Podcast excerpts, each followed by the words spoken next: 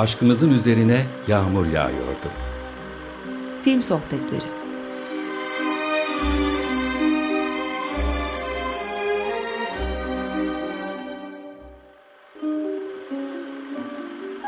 Hazırlayan ve sunan Zeynep Ünal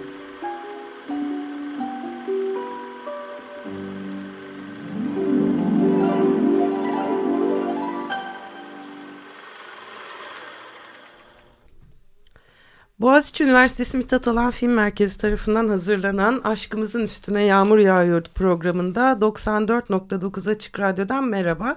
Ben Zeynep Ünal. Bugün çok değerli iki konuğumuz var. Ee, Yolu Mithat Alan Film Merkezi'nden geçmiş Duygu Özbağcı ve Altyazı Dergisi editörlerinden Berke Göl bizlerle. Buradalar çünkü... E, bugün Mithat Alam'ın ölümünün birinci yılında biz birlikte olmak istedik. E, bizler için çok zor ama zor olduğu kadar da keyifli bir program bugün. Ve Mithat Bey'i Açık Radyo dinleyicileriyle birlikte anmak bizler için gerçekten çok değerli. Bugün konuşacağımız film ise yine Mithat Bey'in en sevdiği filmlerden Vertigo. Alfred Hitchcock'un 1958 yapımı kült filmi e, teknik ve işledik konu itibariyle sinema tarihinin en önemli yapıtlarından biri olarak kabul ediliyor. E, yükseklik korkusundan dertli e, San Francisco'lu bir e, dedektif eski bir arkadaşının karısının garip davranışlarını araştırıyor ve sonra bu durum kendisi için saplantılı bir hale geliyor. Ee, siz e, ilk defa ne zaman izlediniz belki mesela ne zaman izledin filmi ilk defa? Güzel özetledin bir cümleyle. Fazla sürprizlerini bozmadan. yaptım. Ee, ben aslında Mithat Bey'den, Mithat Alam'dan e, otör yönetmenler dersini veriyordu biliyorsun. E, uzun yıllar verdi.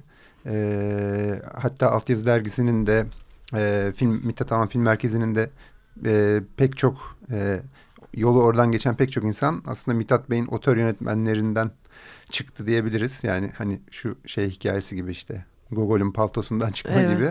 E, o dersinde işte dört iki dönemde dörder yönetmene odaklanıyordu. Onlardan biri zaten Mithat Bey'in en sevdiği yönetmenlerin başında gelir. E, belki ikinci, üçüncü sırada gelir yani Hitchcock'tur. E, Hitchcock'un altı filmini izlemiştik. Onlardan biri de Vertigo'ydu. Ben öyle tanıştım işte üniversite yıllarında e, Hitchcock sinemasını daha yakından tanıdım. E, Vertigo tabii yani e, değeri zamanla çok artmış bir film. Hani e, özellikle son yıllarda yani son 20-30 yıldır falan bu Sight and Sound'un meşhur, meşhur listeleri vardır biliyorsun. Evet. E, tüm zamanların en iyi filmleri, anketleri yaparlar. Yüzlerce yönetmene, işte sinema yazarına sorarlar. Ve o listelerin hep tepelerine tırmandı ve sonra oradaki yerini hiç kaybetmiyor artık. Birinci sıradaki yerini hiç kaybetmeyen bir film. E, bunun sebeplerini konuşmak lazım tabii. Çok farklı katmanlarda e, etkili olmuş bir film yani. Hem e, Hitchcock'un hep yaptığı gibi hem eleştirmenlerin e, ilgisini çeken, onlara kur, kurcalayacakları şeyler veren, e, derinliği olan bir film. Hem işte e, çok daha kol, hem kolay izlenmesiyle izleyiciyi e, tavlayan da bir film. Hani her türlü izleyicinin ilgisini çekebilecek bir film. Çünkü bir yandan da e, çok e, bariz ve çok kolay ilişki kurulabilir bir aşk hikayesi anlatıyor. Evet. Olmasıyla. İşte bir yandan film noir tabii ki film noir'dan çok besleniyor. Dedektif hani kendini içinden çıkamadığı olayların ortasında bulan bir dedektif hikayesi. Eninde sonunda hani fan fatal de var filan. O aslında bir tür film noir bir tarafıyla da. Ama Mithat, başka şeyler de aynı zamanda. Evet, Mithat Bey'in deyimiyle katman katman bir film. Duygu evet. sen de sanırım Mithat Bey aracılığıyla tanıştın değil mi filmle Vertigo'yla? Evet yani bizimki ders sayılmazdı. Hani resmi olarak okulda bir ders değil ama e, Boğaziçi Üniversitesi'nden bazı sinema sevdiğine inandığı öğrencilerle film izleme okuma e, grubu diyebilirim. Şu an elimde de zaten Mithat Bey'in vermiş olduğu Hitchcock filmlerini izlerken aklımızda tutmamız gereken e, şeyler listesi var. Vertigo e, bir özelliği hem tüm Hitchcock filmi özellikleri varken içinde bize e, Hitchcock filmleri üzerine düşün, düşünmeye fırsat veriyor. Bu şekilde tanıştım diyebilirim. Bence filmin en ilginç yanlarından biri de içinde barındırdığı o e, katmanlar ve aynı zamanda iki film içeriyor şeklinde düşünebiliriz. Neden? Anlatsan onu biraz. Evet nasıl iki film yani? Yani çünkü bildiğimiz gibi Vertigo aslında bir kitap uyarlaması. Yani senaryosu bir kitaba dayanıyor.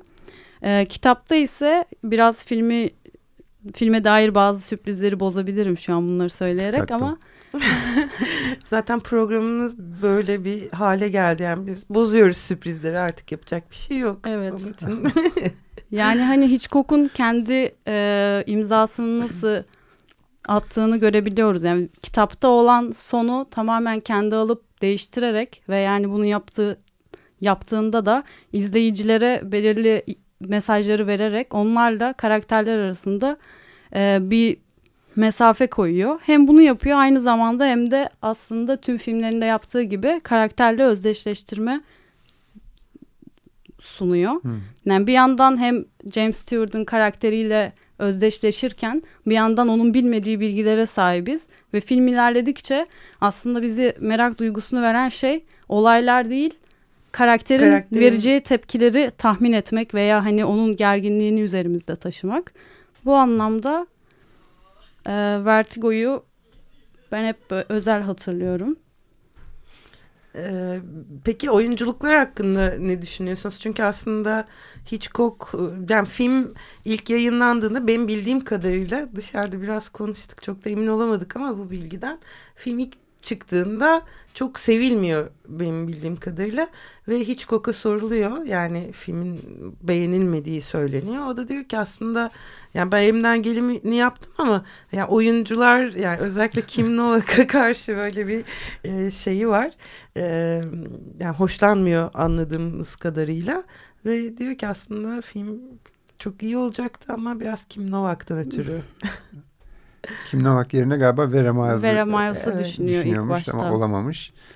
Ee, yani ilginç bir şey o da tabii. Zamanın değiştirdiği şeylerden biri. Yani şu anda baktığımızda bugün Kim Novak'ın e, buradaki Madeline ve Judy performansı hani sinema tarihinin en unutulmaz performanslarından biridir herhalde. Hani en e, unutulmaz ka- karakterlerinden biridir o. Ama Ee, biraz da sanırım hani Hitchcock'un e, sanat yapma şekli de takıntılar üzerinden ilerliyor. Hem takıntılı karakterler, onun kendi film yapım sürecine yaklaşımı da çok detaycı ve e, titiz. O anlamda hani yönetmenin de filme karşı görüşü etkilemiş olabilir. Olabilir. Ee, peki yani nasıl bir ilişki kuruyorsunuz filmle? Yani e, evet hani kült bir film, önemli bir film Ee, ama siz kişisel olarak nasıl bir ilişki kuruyorsunuz? Benim filmi izlerken en çok etkisini hissettiğim şey bir rüya hali oluyor aslında. Hem kullanılan renkler hem e, zaten içerdiği rüyavari düşsel ortam. Benim kafamda hep böyle sanki gerçek gerçek hayattaki olay örgülerini aramam gerekmiyor bu filmde de. Bu filmin kendi iç döngüsünü kendi kaptırıp O e, bahsettiğin hani rüyavari atmosferi aslında şey de çok yani bir- birçok faktör var onu sağlayan ama bir tanesi de hani tam e, Scotty'nin bir noktadan sonra e, saplantısının iyice arttığı bölümlerde hani o animasyonlarla e, kurduğu şey yani çok bir yandan çok stüdyo görüntüsü gibi çok e, yapay görünen şeyler ama o yine de onun gerçekliğine inandırıyor izleyici ve o o sahnelerde işte o hmm, psikolojik durumunu gittikçe dengesini kaybettiğini gördüğümüz bölümlerde e, James Stewart'ın da harika oyunculuğuyla oradaki animasyonlar bir de o anima galiba şey olması lazım herhalde Soul Bass'in o e, klasik Hitchcock şeylerini yapar ya e, jeneriklerini burada da o yapıyor. Açılış jeneriği çok e, şeydir inanılmazdır. E, o da var. Üzerine bir de müzikleri de ekleyelim tabii. E, Bernard Herrmann'ın müzikleri de e, yani Oldukça baştan iyi. sona filmi sürükleyen ve hani o duyguyu izleyiciye geçiren belki fazlaca hani altını çizmekle de eleştirebileceğimiz kadar çok kullanılan ama bundan da hani çekinmiyor Hitchcock. E, müziklerini de bir kenara not etmek lazım. Yani her, neresine baksak aslında bugünden baktığımızda şey klasik yani her açısından. Bir de sanırım o kule sahnelerinde özellikle işte o kulenin merdivenlerin gidip gelmesi falan Hı hı. ona sonra Hitchcock etkisi yani Hı hı. sinemada bir evet vertigo çığır, etkisi. vertigo etkisi. deniyor. Bir de bir söylentiye göre e, Hitchcock'un sahiden vertigosu var. Yani biraz bilmiyorum zorlama bir e, şey mi ama Bunu bilmiyordum. Böyle bir rivayet var. Ben biraz araştırırken yani biliyorsunuz hani zor bir hastalık.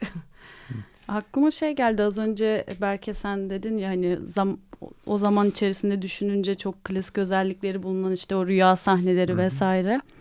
Bir yandan da ama o rüya sahnesi örneğin bugün olsa, bugünkü bir filmde olsa muhtemelen gülünür ona yani bu kadar Hı-hı. güçlü ve hani aslında sınırda gezen bir görseli filme yedirebilmek evet. böylesine ciddi bir şekilde yani yet, asıl yetenek orada saklı sanki.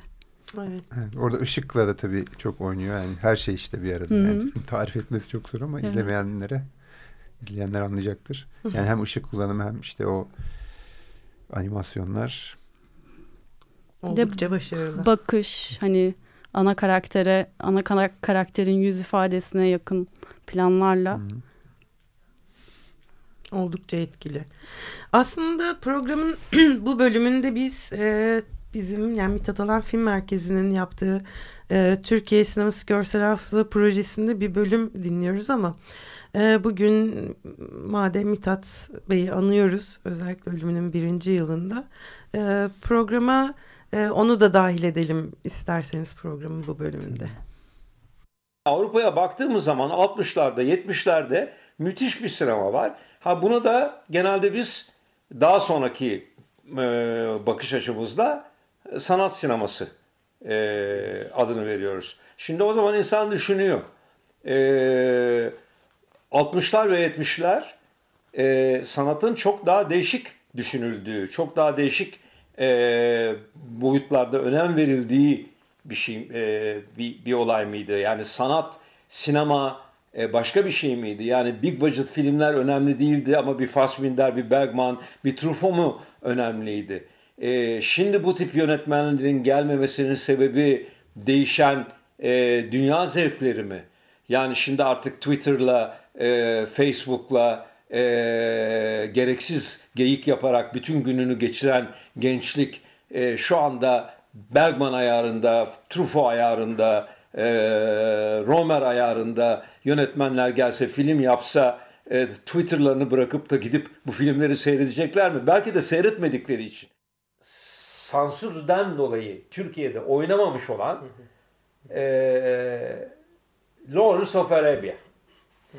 Şimdi Lawrence of Arabia'da bir sahne vardır. Türk paşası Lawrence of Arabia'ya sulanır.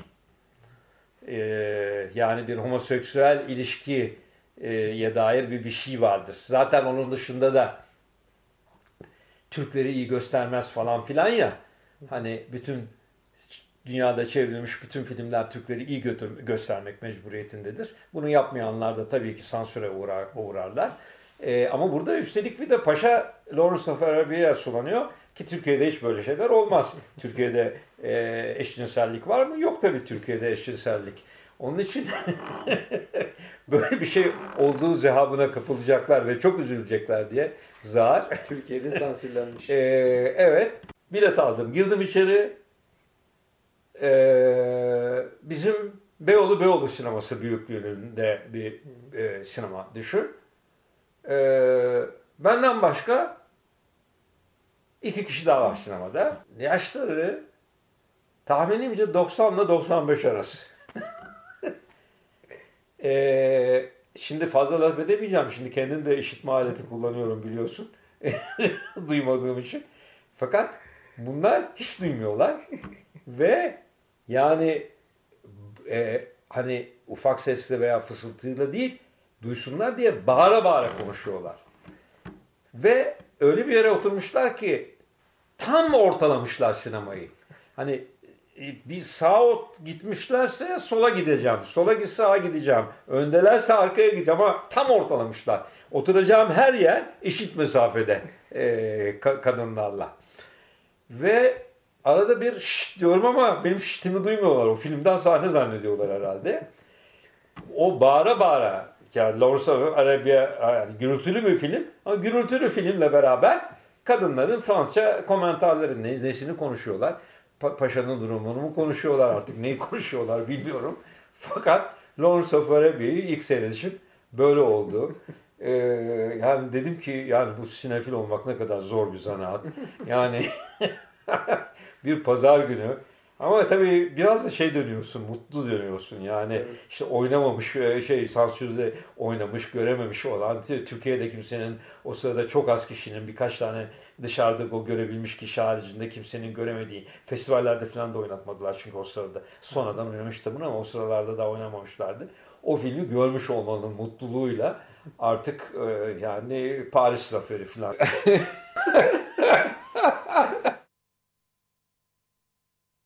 Ee, bu kayıtlar Sinemayı Seven Adam Mithat Alam kitabı için Umut Barış Dönmez'in aldığı ses kayıtlarındandı. Ee, bizi Mithat Bey ile buluşturduğu için ona da çok selam olsun, çok teşekkür ederiz. Ee, konuklarımız Duygu Özbağcı ve Berke Gör'le e, konuşmalarımız devam ediyor ve hemen yani Mithat Bey'in bu ses kaydında söylediği işte sinefil olmak zor zanaat dediği. Biraz Mithat Bey'in sinefilliğinden konuşalım mı? Ne dersiniz? Yani kendimi bundan konuşacak kadar yetkin görmesem de e, bir şeyler söyleyebilirim. Zaten hani az önceki ses kaydından da anlaşıldığı gibi sinemayı sevdiği kadar hani gülmeyi, güldürmeyi, hikaye üretmeyi, hikayeleri hafızasında derli toplu tutmayı çok seven bir insandı. Bu yüzden de ben onun filmlerle hayatını ve kişiliğini bir arada düşünüyorum hep. O da zaten bence öyle yaşamıştı. Sen ne dersin belki? Ee, benim aklıma işte bu sinemadaki anlattığı hikayeden şimdi tabii bütün o hani hem beraber yaşadığımız ya da yaşayanların anlattığı çeşitli hikayeleri geliyor. Sürekli sinemalarda e, terör estirmesi, festival gösterimlerinde işte ya da vizyon gösterimlerinde gürültü yapanları, konuşanları, işte arkadan tekmeleyenleri, uyarmaları falan falan. Yani tanıyanların onu en çok hatırladığı şeylerden biri de odur herhalde. Biri o, de spesifik olarak Mısır hikayesi aslında. Evet. Yani Anlatmak şimdi, ister misin onu? Anlatalım lütfen. Yani uzun sürer şimdi ama e, biraz daha çok, vaktimiz çok güzel anlatamayabilirim ya. Ee, Sen daha iyi hatırlarsın. Bir film festivali sırasında e, çok iyi bir film. Şimdi filmin hangisi olduğunu hatırlayamadım ben. Aslında kitapta uzun uzun anlatıyor Mithat Bey. E, işte zaten fark etmiyor biliyorsun. Hani kötü bir film de olsa olsa fark etmez deneyimini onun için, etkileyen evet. birisi e, cezasını bulacaktır. bulacaktır. Ama e, böyle işte heyecanla beklediği bir film. E, herhalde Fırat'la beraber seyrediyorlar. Olabilir. Yanında Fırat Yücel evet. var. E, ve birileri arkada mısır yemeye başlıyor. Mithat Bey'in en sinirlendiği şey sinemada birinin bir şey yiyor olması ve bayağı işte gürültüyle yiyorlar. En sonunda Mithat Bey şit piş bir şeyler diyor yine ama yine e, hiç dinlemiyorlar, umursamıyorlar da. En sonunda Mithat Bey ve baya galiba Atlas sineması yani oldukça büyük bir salon. Kalkıyor yerinden böyle yukarı doğru merdivenlerden çıkıyor. O iki kişiyi buluyor mısır yiyen ve ellerinden mısır alıp atıyor. Fakat e, o kişiler yabancı. Yani Mithat Bey'in ne dediklerini ne dediğini de anlamıyorlar. Fırat böyle aslında Fırat'tan dinlemek lazım evet. hikaye. Bayağı yok oldum diyor. evet. Aslında buradan anlıyoruz hani e, hayatında filmlerin sinemanın yeri ve hani diğer çevredeki tüm insanların da o şekilde görmesi gerektiğini düşünmesi. Hani çünkü yaptığı hayat planları vesaire işte insanlarla kurduğu ilişkiler, muhabbetlerin hepsi aslında bir bütünün parçası gibi ilerliyor ve bence bahsetmemiz gereken bir diğer nokta da Mithat Bey'in de kendi titizliği ve çok detaycı bir insan olması. Filmleri değerlendirirken de, izlerken de ve film ortamı için de aslında. Evet, doğru. Ee, şimdi sinefillik zor zanaat dediği şeye dönecek olursak hani hem Umut Barış Dönmez'in kitabında da çok var örnekleri e, anlattığı hani gerçekten bir filmi görüp görmek için kalkıp gittiği yerler işte teptiği yollar girdiği zor durumlar işte harcadığı paralar harcadığı vakitler filan onlar da geliyor aklıma. E, o, o kısmını da unutmamak lazım. Yani hani gerçekten bir filme kafayı taktıysa ya da bir yönetmenin takipçisiyse ve yeni filmi geliyorsa bir de günümüzdeki kadar kolay değil tabii. 60'larda 70'lerde e, bazı filmler Türkiye'ye hiç gelmiyor. İşte video imkanı yok başka şeyler yok e, işte yurt dışında festivallere gitme hikayeleri ya da bir filmin gösterildiği bir şehri bulup oraya gitme hikayeleri falan siz de biliyorsunuz. Onlar geldi aklıma şimdi. Bir şeyi merak ettim ben şimdi notlar e, Duygu getirmiş hazır. Vertigo ile ilgili yani Vertigo'yu çok sevdiğini biliyoruz da hani onunla ilgili spesifik olarak söylediği e, bir şey var mı notlarında ya da hani aklında kalan da olabilir hani. E, notlarda genel olarak Hitchcock filmlerine dair unsurlardan bahsediliyor. Birçoğu zaten Vertigo'da da var. Ama benim hafızam yanıltmıyorsa e, şeyi çok net hatırlıyorum. Telefon sahnesi ve o telefon sahnesinin hani başka bir filmde ne kadar banal durabilecekken aslında şey çünkü büyük bir sürprizi açıklıyor. Hı hı. Kendi kendine mektup yazan bir karakter düşünün. Aslında hani çok güçlü bir yöntem gibi görülmeyebilir. Ama Hitchcock bunu kullanarak hani size sürprizi ben veriyorum ama hadi bakalım hala merakla izleyeceksiniz. Mesajını verdiğini anlatıp hani hepimizle şakalaştığını hatırlıyorum. Yavaş yavaş programın da sonuna geliyoruz aslında. Programımızın süresi oldukça kısa ama e, yani çok tabii özlemle ve sevgiyle anıyoruz. Bir, bir yıl çok çabuk geçti hem de çok zor geçti aslında. Yani çok çabuk geçmesinin yanı sıra oldukça da zor bir yıldı onsuz bir yıl. E, yani çok özlüyoruz. Evet. Eklemek istediğiniz bir şey varsa. Yani işte bir yandan evet insan garipsiyor böyle kaybet kaybettiğimiz yakınlarımız hani dostlarımız e, yani herkes kayıpla farklı şekillerde başa çıkabilir ama bir yandan da bana hep Mithat Bey de e, şey gibi geliyor hani o yani böyle çok e, ne diyeyim beylik bir laf olacak ama e, hani sürekli onunla yaşadığımızı da yani yaşamaya devam ettiğimizi de düşünüyorum ben. E, işte yani bıraktığı çok fazla şey var. Sadece Mithat Alan Film Merkezi değil ya da sadece Altyazı Dergisi değil. İşte sadece bütün o sohbetler şey değil. Yani başka bir mirası var onun da. E, fiziksel şeylerle ölçülemeyecek bir mirası var. O o da hepimizde devam ediyor diye düşünüyorum. O yüzden de yani tabii ki özlüyoruz ama bir yandan da yokmuş gibi gelmiyor tam olarak. Böyle o iki duygu arasında gidip geliyorum şahsen. Ben de bugün buraya gelirken de bir sürü böyle onlarca anı geldi aklıma ve hepsinin beni güldüren, gülümseten şeyler olduğunu gördüm. Ve o yüzden hani bugün de onu hatırlayan, özleyen insanların o şekilde hissettiğini, hissetmesi gerektiğini düşünüyorum. Hani üzücü ama bir şekilde de hani onun anılarına sahip olmak benim için çok değerli. Gerçekten de öyle. E, aşkımızın üzerine yağmur yağıyordun. Sonuna geldik. E, sevgili Duygu Özbağcı ve se sevgili Berke Göle kırmayıp programa geldikleri için çok çok teşekkür ediyoruz. Biz teşekkür ederiz. Ben teşekkür ee, programı ederim. Kırık Çember filminin müzikleriyle kapatalım istedim. Ben şarkıyı ben seçtim bugün. Ee, Mithat Bey'e gelsin. If I Needed You.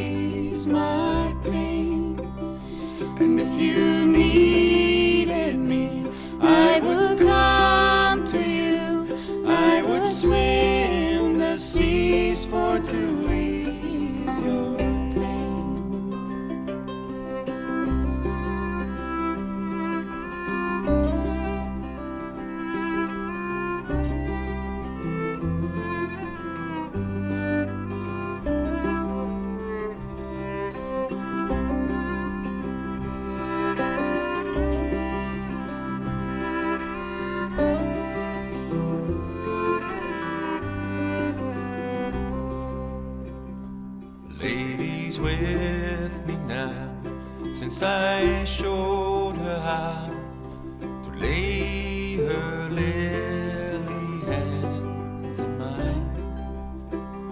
And who would not agree? She's a sight to see and the treasure for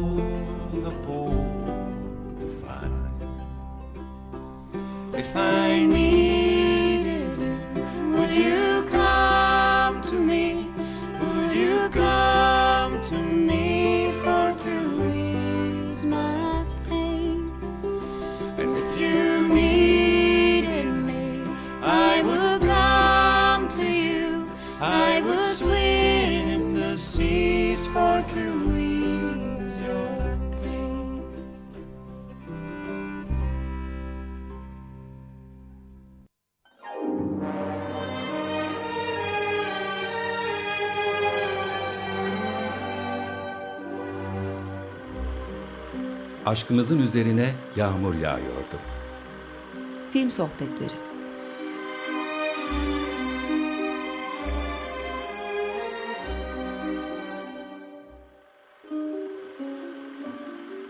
Hazırlayan ve sunan Zeynep Ünal